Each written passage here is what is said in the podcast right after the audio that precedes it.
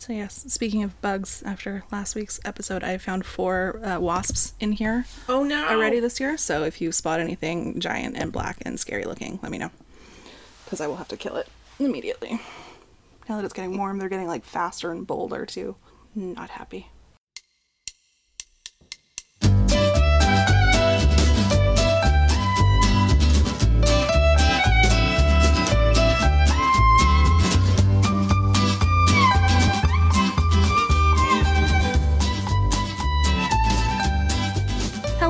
Everyone, and welcome to this new episode of Rabbit Holes Podcast. I'm one of your hosts, Elise. And I'm your other host, Andy. And welcome back to the show. This is episode 37 ish, I want to say. I think so. 37. That's an old Kevin Smith joke. Andy's tummy is still rumbling away. If you remember last week, we might have picked it up in the mic. We can't be sure. You want a break or something? Ah, no, I, I, we were on vacation and we ate just junk, and I had a salad for lunch with Elise, and now it's like my body doesn't know what to do with vegetables. Because I had some like roasted vegetables while I was away, but it was a lot of like pizza and hot dogs and Kid food. kid food. Yeah, Yeah. my kids don't even like kid food. Poor Andy. Well, if your tummy needs a break, you let us know. I will. So, uh, anything new in you with you for the uh, four minutes it took between the recording of the last episode and this one? No, No? Yeah, it's no. at least nice out today. Yay! It is. beautiful. It's gorgeous. It's nice and sunny. I would have the window open, but I don't trust the sound quality.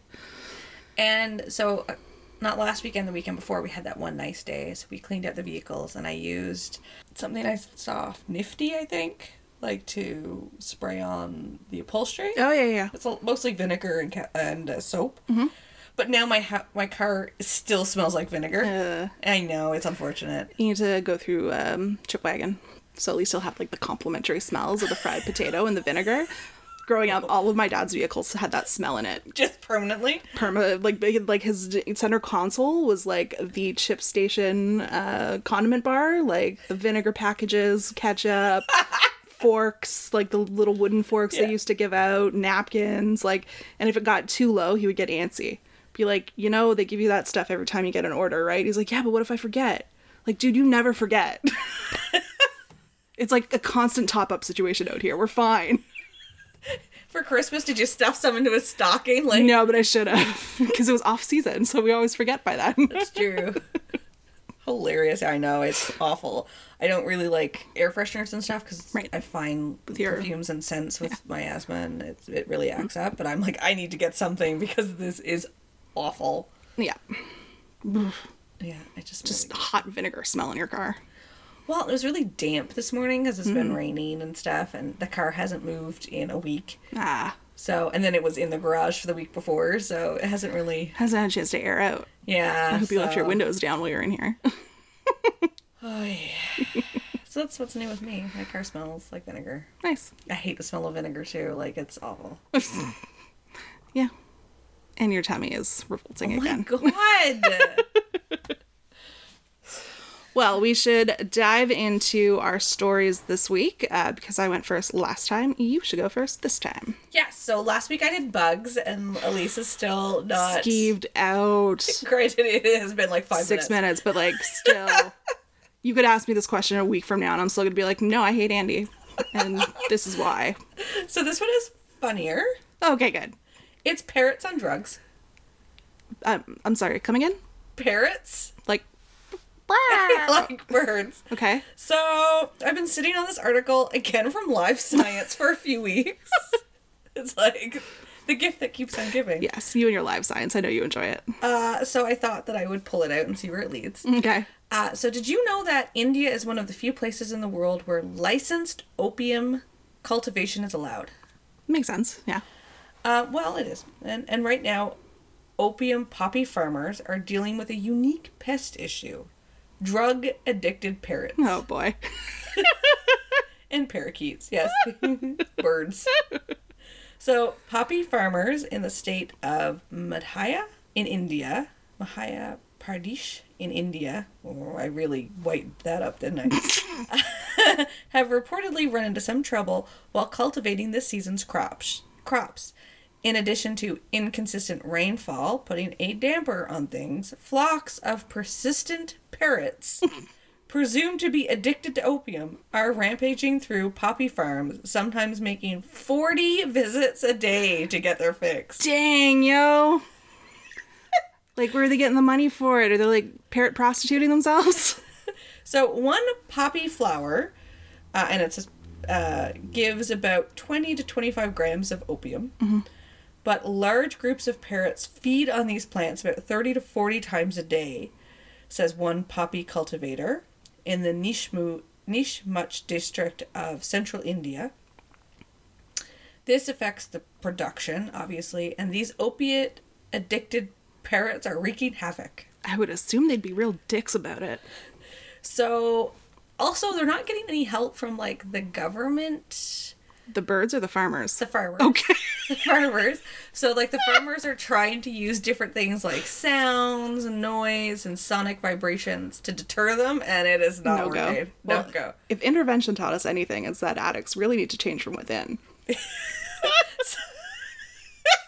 So maybe they have to have a bird intervention. There you go. Jeff Van Vonderen, what is he up to these days? So some birds have been filmed tearing into unripe poppy pods where the opium rich milk resides, while others use their beaks and claws to snip off the plants at their stalks and fly away with the entire intact pods. Uh, the Daily Mail reported that some birds have even trained themselves not to squawk when descending on the field, snoopy, swooping in and out like silent ninjas. Addicts will always find a way to get their fix. Uh, and the opium munching birds have been observed crashing into tree branches Don't fly high. and lying in the fields in a daze, oh, only to fly off again with when the high wears off. So like me on Friday nights with my pot when I gotta come upstairs after dinner. oh boy. Oh no. Hold on to everything. So I told you this was going to be funnier. so I have poppies in my garden. Do all poppies produce opium? I don't know. I would think they do. No, only Oh. one. Really, only one type of poppy, and all of the types that come out of that genome, uh, called opium or breadseed poppies, produce opium. Also, that's the same kind that produces poppy seeds. So, like the poppy seeds that we eat. Um, but poppies like the red poppy, also known as the corn or field poppy, which most of us link with Remembrance Day, um, does not. And also, my Spanish poppies really don't create opium, like not a measurable amount anyway. Some of them don't create the um, the milk-like fluid before they open. So, sorry, my eyes are really itchy. There's no bees in it though. You had to go there. So, and you can actually buy um, bread seed poppy seeds, but it's sort of a gray area because technically you're not really allowed to grow opium poppies. But you can buy the unprocessed, non-edible seeds to grow them. Yes, and like. I don't think they're gonna crack down on Granny down the street who's growing poppies and doesn't realize what she's growing. Right. But technically, you are not allowed. Technically, it is a banned substance. Hmm. In the U.S., so I assume it's also a banned substance in Canada. Yeah, probably. more than likely. Um, so poppies grow fairly well in our climate. So have you ever wondered why heroin and opium is always smuggled in and not grown here? no, I hadn't either until I read this article. No, uh, like I never wondered it because as a British historian, I've studied the history of the the whole Michigas. So So, uh, no, I hadn't, but I'm Okay. going to tell you why not. There are three big reasons for this apparent lack of agriculture, agricultural enter- entrepreneurship. okay, Uh, one, the ease of importing heroin makes uh, made from opium poppies grown elsewhere. Because yes, they do like border securities are very good. They, but they catch like a tenth of Yeah. what actually comes in. Uh, the cost of growing poppies in North America and the penalties for growing it. So, to say uh, to make heroin, you you need a lot of poppies, sort of like maple syrup. yep, So, with most crop, opium yields vary based on growing conditions, but on the average, A 2.5 acres of poppies typically produce between 17 and 33 uh, pounds of raw opium. So the estimated yield of heroin from raw opium is about 6 to 10%. Thus, an acre of poppies would yield a little more than 13 pounds of raw opium and 1.3 pounds of heroin in a full growing season at the best of times. It's not a lot. It is not a lot, but from what I can tell from a quick Google search, heroin is worth about $40,000 per pound in US dollars. All right. It and I actually had worth to log out of my uh, one of my corporate Google accounts Good call. Good call. before I Googled this. Like, How much is heroin worth per pound? Andy, are you thinking of a second career choice now? So, based on that, a acre of poppies would get you, in the best case, around fifty-three thousand dollars US. So, I mean, not too bad. it's also it's a living wage, but it's not a comfortable living wage for the risks you're going to. Yes. And I my property is a quarter of an acre, so I would have to have four of these to earn that. So I have two acres, but one acre of land, so we could make Oh, that okay. of- like yeah, if we took my house out. Yeah, yeah, good. Yeah. Now we get to the hard part of trying to hide said acre of pro- poppies. Yeah, it's not a subtle grow up. You cannot just scatter them in through the forest and leave them all summers like you can with weed. right. Um, they need a bit more tending and light and all that, and not to mention, an acre of bright colored poppies is really not stealthy. No. Ask a North Carolina man that a lot of this like oh boy. stuff comes from. So, sad North Carolina man uh, put an acre of poppies, approximately, in like the bush somewhere. A forest ranger came upon it. Was like, "Oh, these would like a beautiful bouquet for my wife." As he like got up to it, he realized what it was. Oh boy. so, uh, the penalties are stiff for growing poppies in the U.S. In North Carolina, this dude uh, was levied a um, illegal drug tax of 186 million for growing the plants. Woo. That's sizable. Yes, since that acre probably only netted him 53 Right. if that was not the first year he was doing it. Right. And you can also be charged with manufacturing and trafficking by possession. And North Carolina has a mandatory minimum sentence of 225 months, or almost 19 years in prison for trafficking more than 28 grams of heroin. So he would have been charged with that. For comparison, to get a roughly close sentence, uh, you would have to traffic 10,000 pounds of marijuana to get 14 and a half years in North Carolina. So 28 grams of heroin gets you 19 years. 10,000 pounds of of weed. weed. gets you 14. Yowzas. So that's why it's smuggled in right there. Yeah. So here are some facts from um, that Live Science article. As of 2015, the United Nations Office on Drugs and Crime estimated that there were more than 690,000 acres of land under cultivation for opium poppies worldwide. So that's approximately 330 tons of heroin produced. Not shocking, Afghanistan is the world's capital of opium Yeah. estimating pegging its estimates peg its share of the global opium production between 75 and 85 percent with an estimate of nearly 500,000 acres under cultivation as of 2016 uh, most of afghanistan's production ends up in on the black market in A- uh, russia asia and europe but smaller heroin producers like myanmar and Le- um, laos also feed those markets for us, even those countries, though, profits flow through the drug cartels that process and move the heroin, not the people who grow it. Yeah. Uh, Vice reports, so uh, Vice, uh, that in 2016, that Mexican farmers could sell a kilo of opium paste for $870. The amount of heroin that quantity of paste could, once processed, fetch more than 4,500 on the streets in the United States. In Afghanistan, again, the UN Office on Drugs and Crime estimate that the total export value of opium trade is four billion dollars, but only one billion of that goes to the farmers who grow the opium poppies. The rest flows to traffickers and warlords, along with government officials who look the other way as poppy blooms nod in the fields.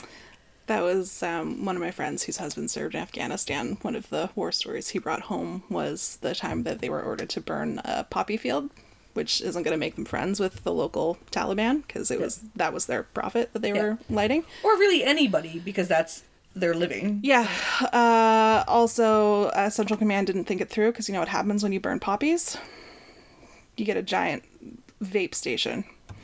So, So, as a teen in the 90s, heroin was something that I always heard about. Heroin chic was a popular modeling trend, aka Kate Moss, that sort of look. And I love grunge and 90s alt rock, and that was up to their eyeballs in it. Andrew Woods, Death, Kurt Cobain, Courtney Love, Scott Weiland, Shannon Hoon, just to name a few, died from it. Uh, Courtney Love further- didn't die. Well, no, sorry. That was the only name other than Kurt Cobain on that list that I recognized. So, that's how I know that. those, except for Courtney Love, and Kurt Cobain did not die directly from his addiction, but he was highly addicted. Um, other musicians are open about their battles with uh, heroin and opioids. Uh, Anthony Kiedis of Red Hot Chili Peppers, uh, Nikki Sixx of Mötley Crüe. Uh, if you've never read The Heroin Diaries by Nikki Sixx, um, it's a short read, but it is fucked up. like it is so fucked up. I'm right now reading Dirt, mm-hmm. the like the biography that they all contributed to. About Oh, okay, yeah. it's fucked up too. They did the Netflix movies. Yes. Netflix movie is based off of it, but it's fi- highly like sort of condensed and Right. like doesn't cover all of the marriages. Okay. like it really only covers um, Vince Neil's mar- one of his marriages and the death of his daughter, and um, Tommy's marriage to Heather Locklear. But it doesn't talk about Mick's or Nikki's marriages at the time. It doesn't talk about Pamela. It doesn't talk about like any of the other stuff. Uh, but it's also a pretty good but really like messed up read because these guys were jerks. They're also all very. They're also addicts, right? They also Yeah. had a lot of emotional issues. Yeah. Um, so to me, the saddest. So this starts really funny, but it ends kind of on a bummer. Oh, good. Yeah, sorry. to me, the saddest, which I didn't understand this is where this was going to go, but and personally most impactful death of that time was uh, Layne Staley, the lead singer of Alice in Chains, whose addiction was probably one of the worst um, out of that sort of stories. Now, Scott Weiland had sort of he is for Elisa's gayleazed overexpression. He was um, Stone Temple Pilots Okay. also Velvet Revolver. Like he sort of he was one of those people that how didn't he die earlier? He only Ah. died the last few years from his addiction, but he was like rehab, straight, down again, out again, up again. Anyways. So, um his Layne's uh, addiction ended up getting so bad that it caused him to pretty much become a hermit, rarely leaving his apartment from 1999 until his death in 2002. Um, he did some stuff, like he's actually started retreating at about 97, 98, but he really didn't come back uh, out of his apartment after the 90, 1999. Um, he died on April 5th, which is also the date that Kurt Cobain had died, previous, you know, many years before. But it actually took about two weeks for his body to be discovered. Ooh. On April 19th in 2002, his accountants contacted his former manager to inform her that no money had been withdraws from withdrawn from the singer's bank account in 2 weeks, which also meant he wasn't paying his dealer. Right. Um, Susan Silver, his former manager, then contacted uh, Staley's mother. His mother, um, who placed a 911 call to say that she'd not heard from him in about two weeks. The police, with uh, Nancy, his mother, and her ex husband, went to his home and they found him uh, dead. They found his body. So at that time, he was so he was six foot tall. He weighed at the time of his death weighed only 86 pounds. And when his body was discovered, he was also partially decomposed, so they had to uh, identify his body with dental records. So very sad death, and uh, yeah, like that's what that's what. So these stoned birds. To I mean, that's a really extreme case of that addiction. Like he totally Right. hermited himself and he made enough money that he could do that and then like his dealers were just getting direct deposits out of his account, Right. and he's getting all his what little food he was eating delivered and everything was being delivered to his apartment. He was very leaving. He still had a lot of contact with his um, family. They used to leave him letters and voicemails and he would come out of his apartment uh, occasionally about a month before he had passed away. He went to the hospital to visit his sister and see his niece or nephew. And um, but very rarely left the house. Like he was just so far into his addiction. But uh, those birds are pretty fucking funny. Like i feel bad for these farmers because they're just trying to make a living but uh, also uh, my crops are being decimated by like opium addicted parrots. See, this isn't where I thought your rabbit hole was going to go because I thought you were going to talk about like um, asshole uh, animals in relation to farming because I think it's it's somewhere in the the far east. A couple years ago, there was a story that came out that um, women in this rural farming community could no longer actually tend to the crops because the local monkey population was sexually harassing them. Like no i did not find so I was like, she's going from parrots flying into trees to asshole monkeys. I just know it. I can feel it. And we did not go there at all. So, we went down the rabbit hole of heroin yay, rabbit holes. And you didn't talk opium war or anything. I, I was like, I'm ready to bust out all of my 18th century British history empire knowledge right here. Well, I right now. figured I probably wouldn't do anything justice, so I just went to like, why don't people, more people grow opium? And it's because it's really expensive and the penalties are ridiculously high. Yeah, I never. You're safe with your generally ornamental poppies that you're growing in your garden for the most part. Yes. I'm trying to, like, yeah. I had never considered, like, why don't people grow opium here? But I guess there's just really no need when you can no, get it yeah. so easily from countries that are less Yeah, strict on cheaply, regulating it. Like, Yeah. by the time it takes you to tend an acre, like that's a lot of. I mean, it's a good cash crop, but it's also like if you're going to get dinged with a hundred eighty-six million dollar fine. Million or thousand? If it's million, that's like Pablo Escobar levels of attempts at determined. It said million in my story, and I actually cut and pasted this pretty much from the article. Oh, well, that's a horse of a very different color. Because I, I, okay, yeah. That puts a whole new shade on it. Then, yes, that's a completely ridiculous level of fineage for. I think that's like the highest level of fine that they could get, but Right. I don't think this guy got that for growing an acre of poppies, but I mean, if he did, it sucks to be you. it's like you don't want to be that one person who all of a sudden judge decides to crack down on and make a, a oh, statement out yeah. of. If I ever got fined even even like a hundred thousand dollars of anything, I would just laugh my way out of the court like, "Good luck!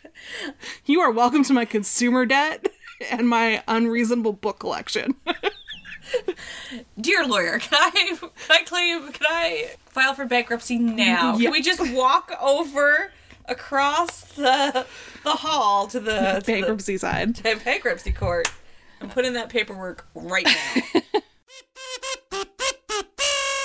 All right. So, my story, I'm going to switch things up because I have a crime related story to tell, which I was going to do next week, but I'll do it this week because led in with heroin use, and last time I checked, that was illegal everywhere. So, while I was listening to the podcast, Let's Not Meet, thank you for the Nightmare Fuel, Allie. Have you heard of this podcast? no. There's a Reddit thread called Let's Not Meet where people put like scary stories of like urban scary stories of like people that they were supposed to meet up with to sell a laptop and it turns out they were probably closer to a child pedophile than anything. Like so the whole thing is like let's not meet again. Like we're good. So uh, while I was listening to that, they were talking about a situation where someone could have been the victim of a serial killer and only realized it when the man was on the news because he was on trial at the Old Bailey in London. And that made me think of some research that I did for my master's about criminal cases in the 18th century and realized that there is an awesome online database of historical criminal records available to the public at www.oldbaileyonline.org. And that was the inspiration for my story this week. So, old timey crime.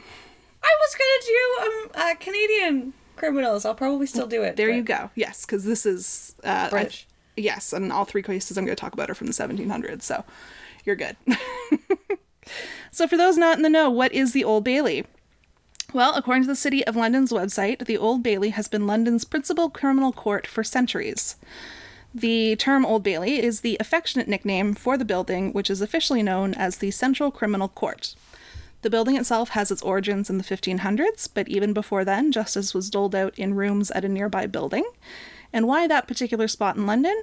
Well, it's because Newgate Prison was found at the corner of Newgate Street and Old Bailey, just inside the city, and Newgate was the main prison in London from the 1100s through to the very early 1900s. So, a long time. One of the most popular images of the building is the Statue of Justice, which stands on its upper dome.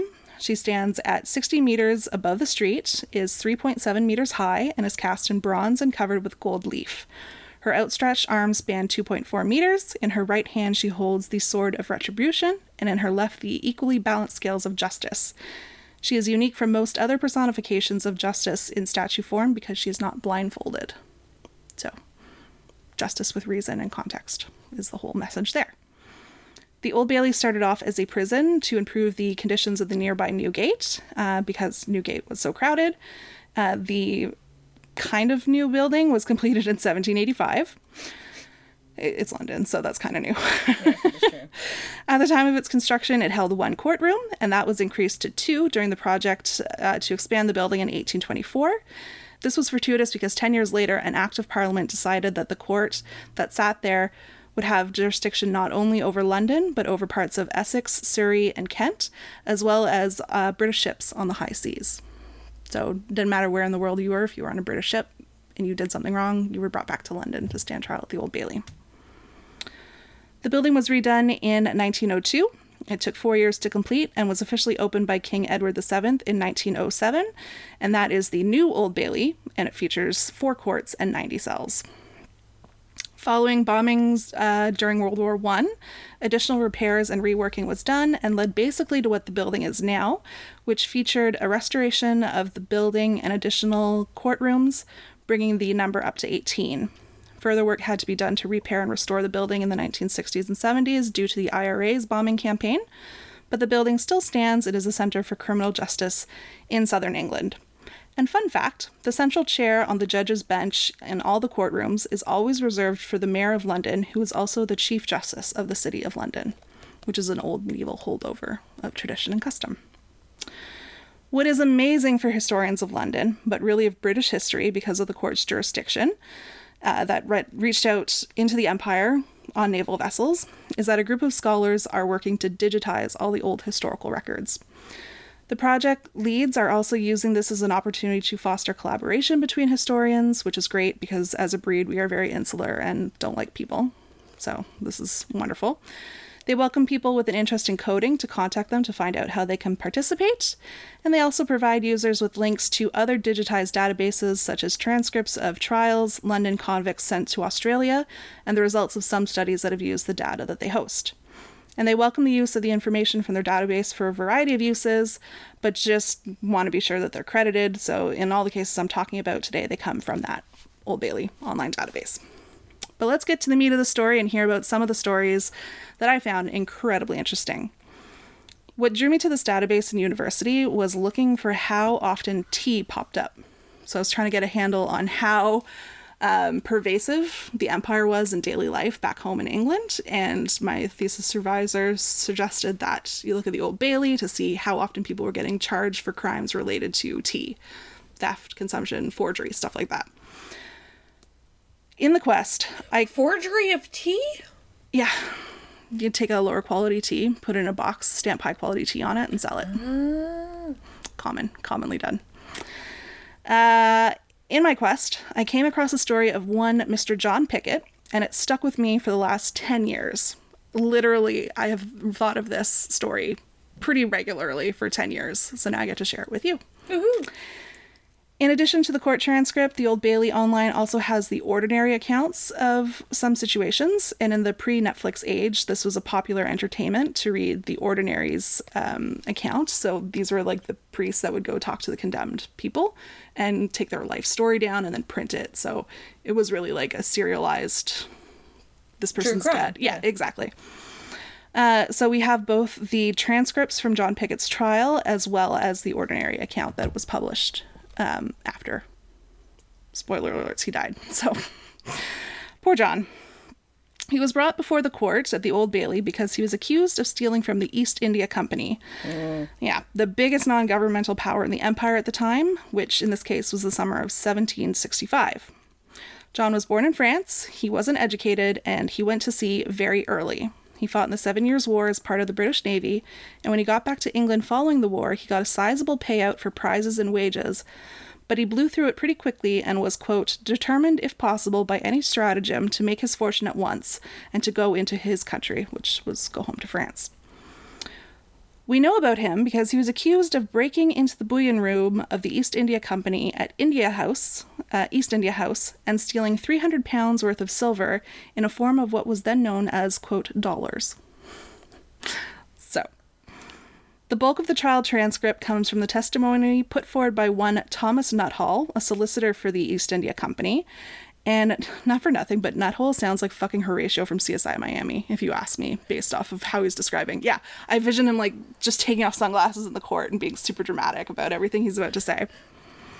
And that's when I said, time is up. Yeah. exactly. Uh, here's what Nuthall said happened.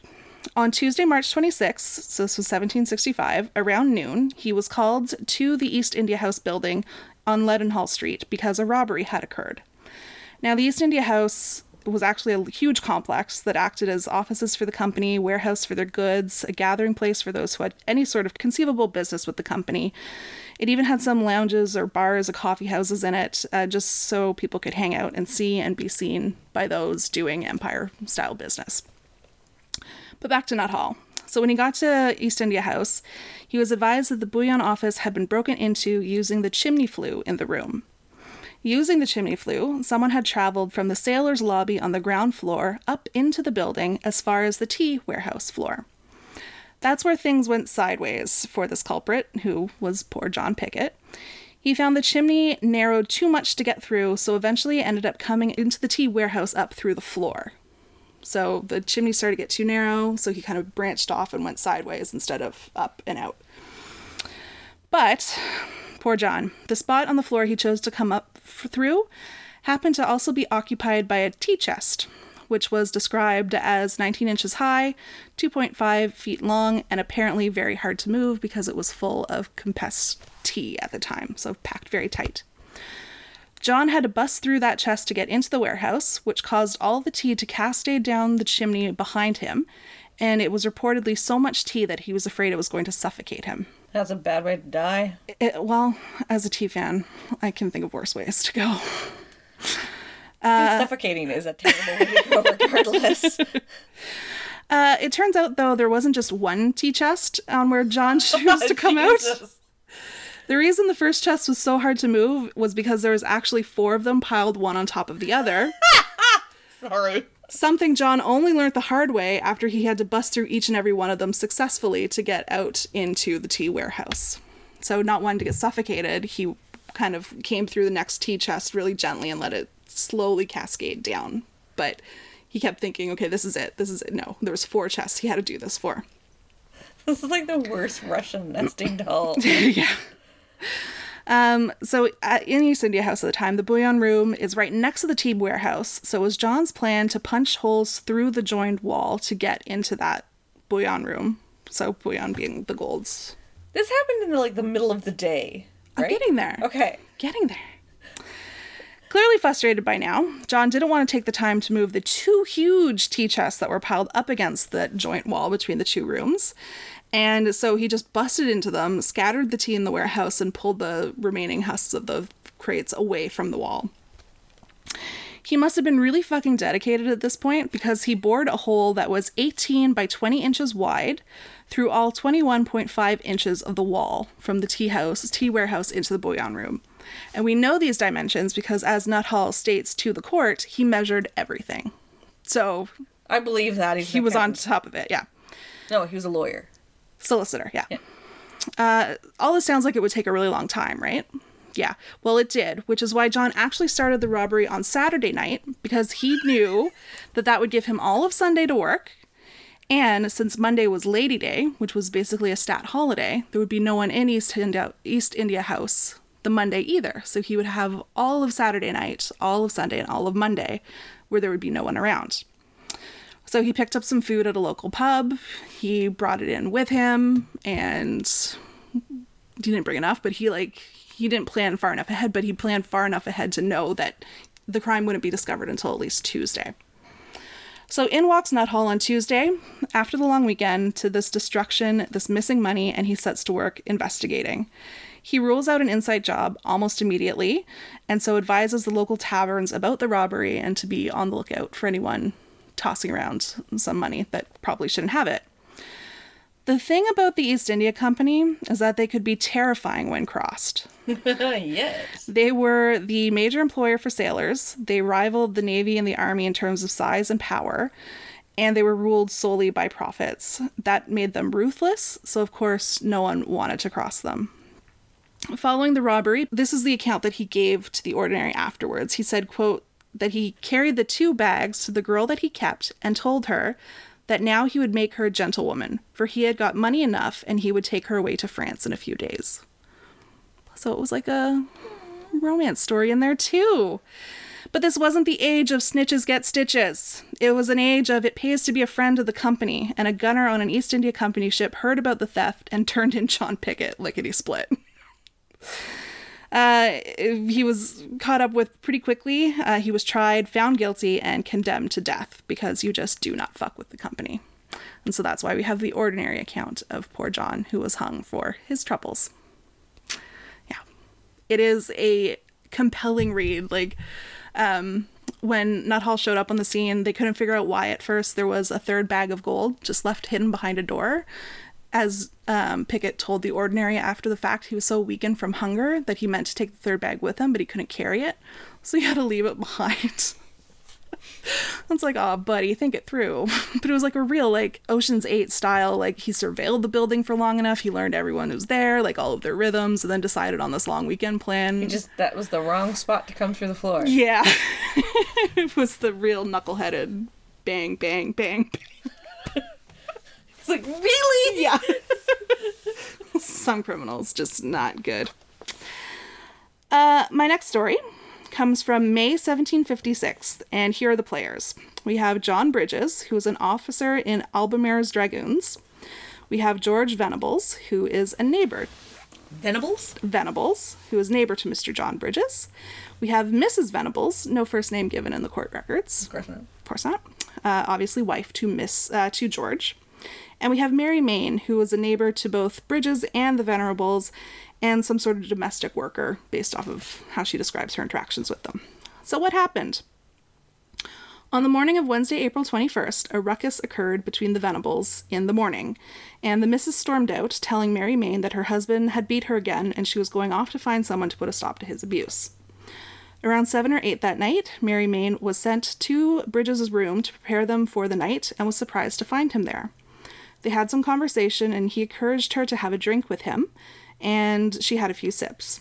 As she was leaving, Mary bumped into Mrs. Venerables coming home for the day, and Mrs. Venerables made some jokes about what she, Mary, had been doing with the dashing officer, which pissed Mary off because she is a good lady and did not appreciate the humor at her part.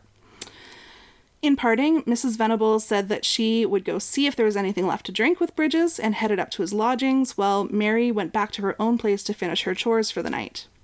Just before 11 p.m., she went to see if Mrs. Venables needed anything else for the night, but only George was home and he asked Mary if she knew where his wife was.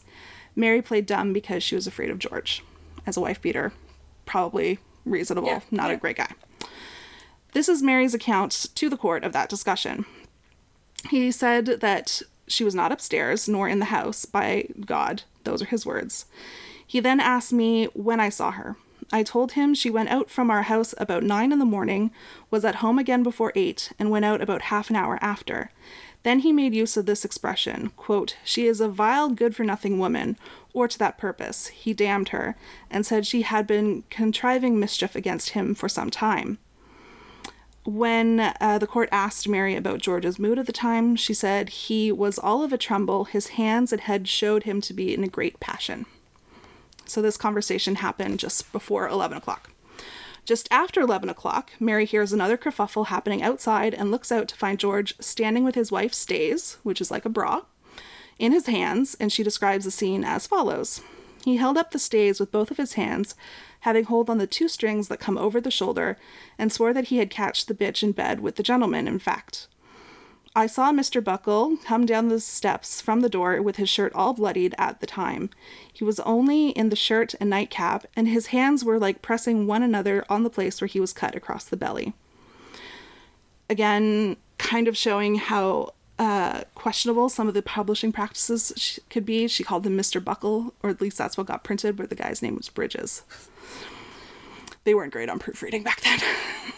so after 11 o'clock, uh, she hears a big to do out in the hallway. yeah. So she goes out. There's George standing with his wife's bra saying, I've caught the bitch in bed with the dragoon upstairs. And then the dragoon from upstairs comes out bleeding from the stomach, holding his, his stomach. Witnesses on the street who spoke to Bridges before he died, which took about an hour, and from a stomach wound, that's not a, a good hour. No. The witnesses that he talked to said that he named his killer as George and denied being in bed with the man's wife.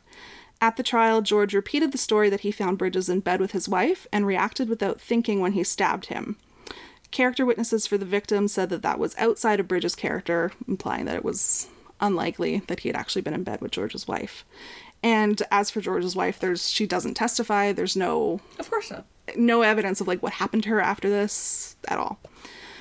George Venables was found guilty of manslaughter and sentenced to branding, which was a standard sentence for those guilty of manslaughter.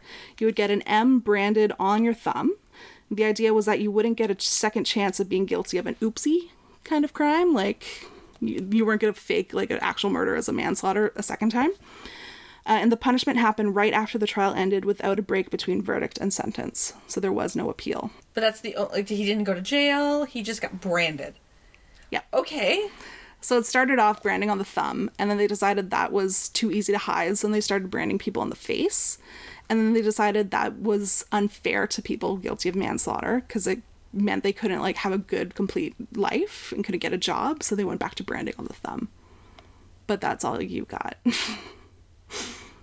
Which like I get. Sometimes manslaughter just happens, right? Yes. And there's a reason why you have a train rolling through your village. So that's why you have like a difference between murder and manslaughter. Sometimes it is really just Yes. an accident.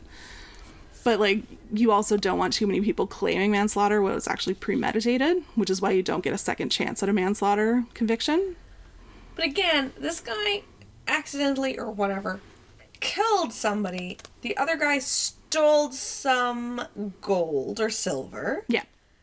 was hung. This guy was branded, and then he was done. Yeah.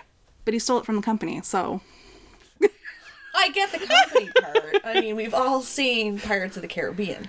which doesn't make sense why the East India Company is operating in the West Indies, but that's another story that we'll get to at another time, I'm sure. But much like the Hudson Bay Company in, um, God, what is that show? Frontier. Frontier. I haven't seen it yet, but It's actually not bad. We watched a few episodes of it. It's pretty violent, but um, so was the time. yeah. But like compared to the East India Company, I, all other companies were kind of cuddly and fun. The East India Company was out to No, a, a lot of up. these other companies were out to fuck shit up. Like, Yeah, but I guess I always Yeah. yeah. What and how the East India Company did it for how long and to how many Yes. people is yes. on a scale. But all these other companies just followed that model. this is true. This is very true. so one last story, and this is a short one to share. Uh, it concerns a clergyman, William Rowland, who in July 1729 was found guilty of libel. What drew me to the story is uh, the petty nature of what he did, which I just found delightful and could see myself doing. The libel charge came from a pamphlet that Rowland had published. The problem was he used the pen name Sotomastix, and in it he accused the Right Honorable the Lord Chief Justice of the King's Bench and a few other high powerful men in the criminal justice system of not doing their job properly. Okay, so everyone gets to have an opinion, but he accused them of letting several people go who were brought before them for sodomitical practices, quote, insinuating that it was done for some personal views.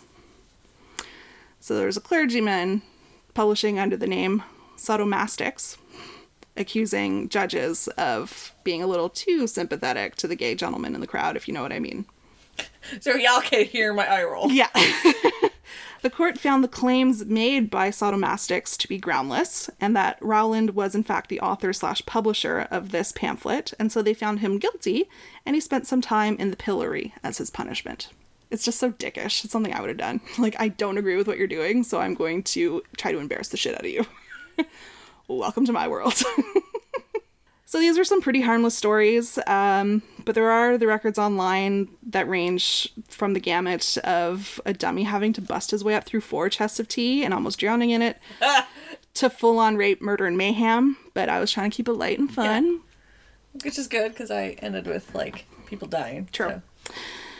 What struck me is that the rationale and actions that a lot of people had in what they did and why they did it would fit here and now, proving that we aren't so far removed from our past selves as we may think, because the human condition is the human condition, it's ever and it's constant. And right now, everybody is doing what that dickish priest had done because you can create a dickish priest six time six eighty four profile and Yep. post Whatever you would like. Yes, exactly. I hope that those listening have experienced the historian's frustration of desperately wanting to know more. Like, why was the priest suggesting that some judges were a little too sympathetic to the homosexuals in the crowd?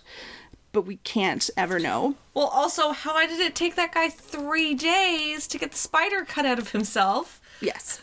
See, but like now we can probably ask him. The problem is, is we can't jump in the Wayback Machine and hit up William Rowlands for his details. So this is just a bit of an insight into the way that historians are often held hostage by the data or lack thereof, and so you're just never going to know, or you've got to extrapolate from Yeah. others around it. Finally, if you are a writer looking for inspiration, I can't think of a better source than this amazingly complete database. So please, if you are looking for inspiration for your next screenplay or book, go to theoldbailey.com and Randomly search things. randomly so you can just like put in keywords you can search by the type of punishment they got by the type of crime they committed dates years gender like you could just search matrix the shit out of that and come up with gorgeous little jewels Do they have a randomizer button? They do. Actually, I got George's story from the uh, story of the day.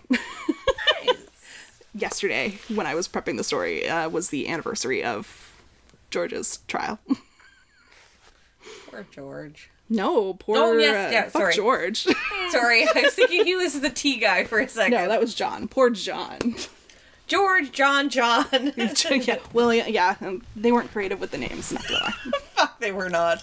Although this coming from a woman who named her children Elizabeth and Victoria, so Well, there's that joke from uh, Thirty Rock where it's people need to stop naming their children weird names and just stick to the kings and queen of England. Like, yes. that is true. I really did. So that is my story for this week. Oh, good. Fun so we did all kinds of, of crimes and misdemeanors. Yes, we're all over the place. So, if you want to see what else we're doing, you can go to our website, which hosts our blog as well as our support tab. So you can see, uh, you can come and support us if you like what you're what we're doing, um, and get access to our Patreon sections, which have all kinds of fun hidden Easter egg jewels. Uh, it also has the tab to our merch, uh, which at some point in my life I'm going to get and make some uh, cool merch with some of the quotes, especially like "No one wants to be paying off their tits In a nursing at home." home." Uh, and true. donut holes for your penis. Yeah. And uh, what was the other one? Oh, yes. Women can be idiots too. That's what feminism is all about. Absolutely. Uh, you can also reach out and let us know what kind of rabbit holes you fall down.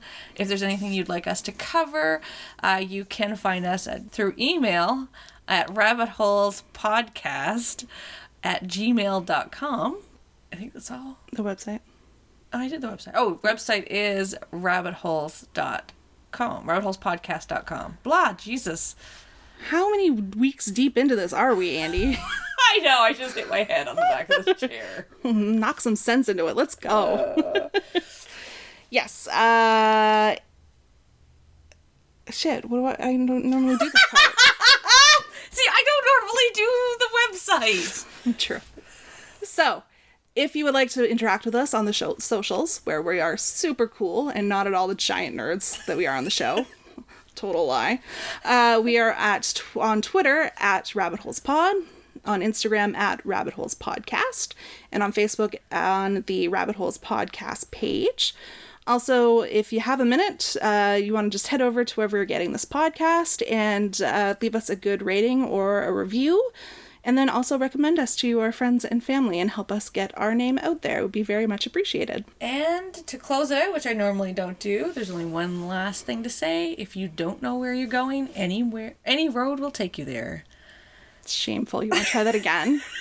I normally don't do this part. Would you like me to do it? yes, please. okay.